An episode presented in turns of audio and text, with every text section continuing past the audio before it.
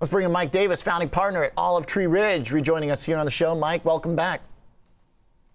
Thanks for having me again, Oliver. Nice to see you. Absolutely. We got a little rally underway here. Uh, is it crazy to buy stocks if the odds of recession are the highest they've been since COVID first hit?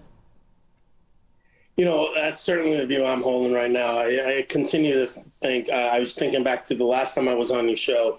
Uh, you know, the history is the best uh, teacher. Um, if you look at, you know, for example, Brazil, right? I'm, I'm looking at my charts over here. Brazil, they've been through this 2008, 2009, again, 2010, 2011. That's what is that? That's um, 200 plus million people, 70% of which have experience, have lived experience of this.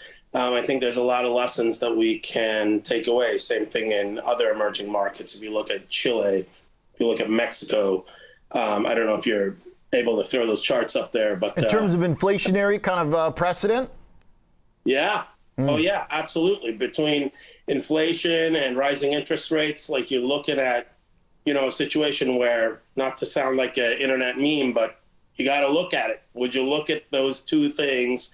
Because we've seen it before, right? And, you know, there's hundreds of millions of people around the world who have experienced this before.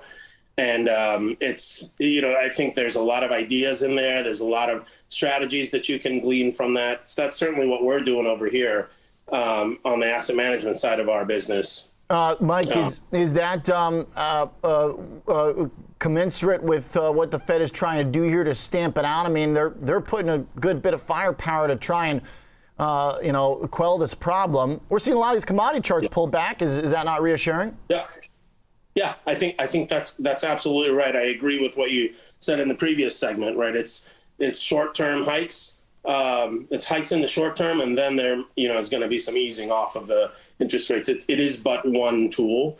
Um, the QE uh, comment you made is also still very much um, felt the residual effects of that COVID stimulus.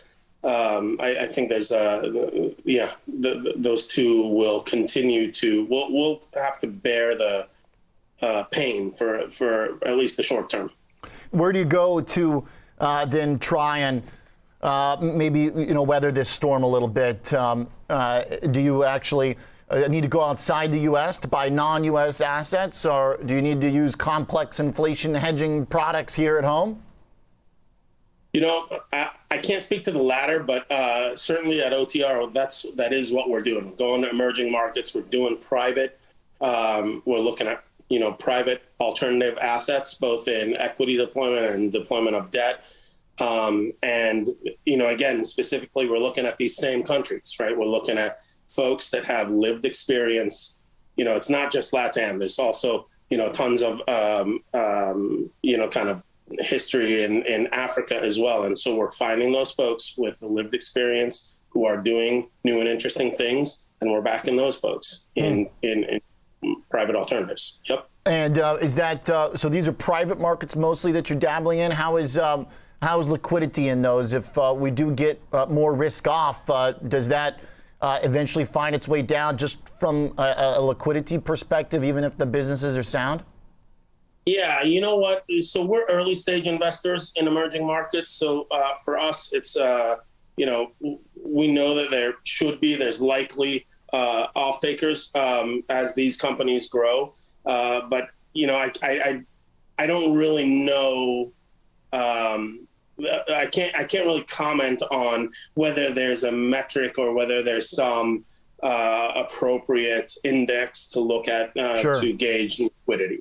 How do investors get access to the very bespoke type of investments uh, that you guys are doing? Is it through specific funds, publicly traded, private? Um, because you're getting into some, uh, you know, pretty bespoke, nuanced things here that a lot of people won't even know exist until somebody uh, like it goes and digs it up and finds it. Yeah, that's and that is uh, that is very much the case here, right? It's we are uh, it's a, it's private uh, funds, um, and I think this is the uh, other view that we hold here. Not I think I know this is the other view that we hold here that what is in short supply is actually um, investment managers, investment professionals. And so, um, you know, in, in, these types of uh, environments where you're looking at very strong headwinds and an access issue, uh, you're going to want to uh, start talking to those fund managers. When you hear from uh, clients, investors that want exposure to the strategy, uh, where does it fit in their overall asset allocation? Do they think about it as part of a stock exposure? Is it something totally different as an alternative uh, to stocks and bonds? Or is the point that the U.S. market might be in such a, a hard place that you want to replace your U.S. Uh, equity holdings with more uh, alternatives?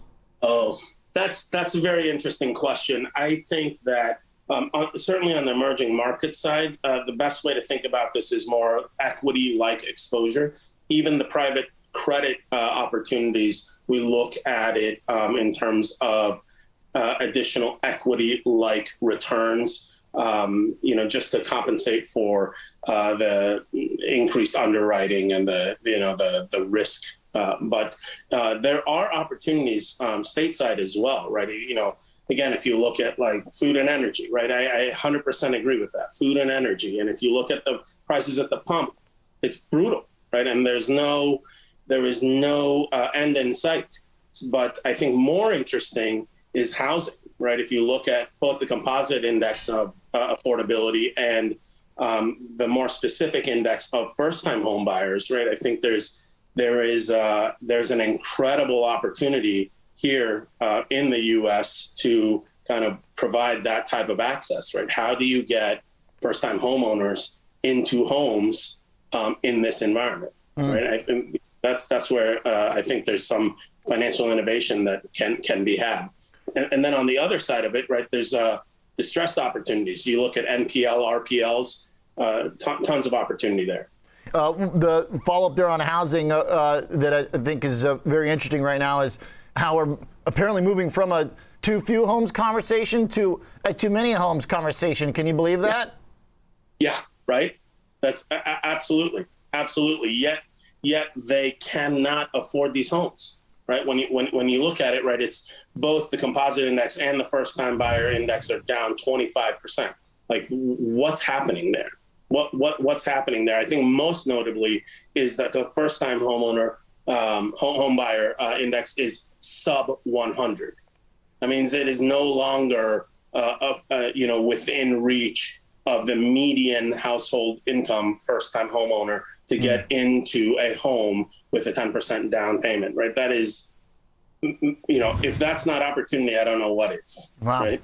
Okay. Mike, interesting take. Uh, like it off the beaten path. Appreciate it. Thanks for bringing it to us.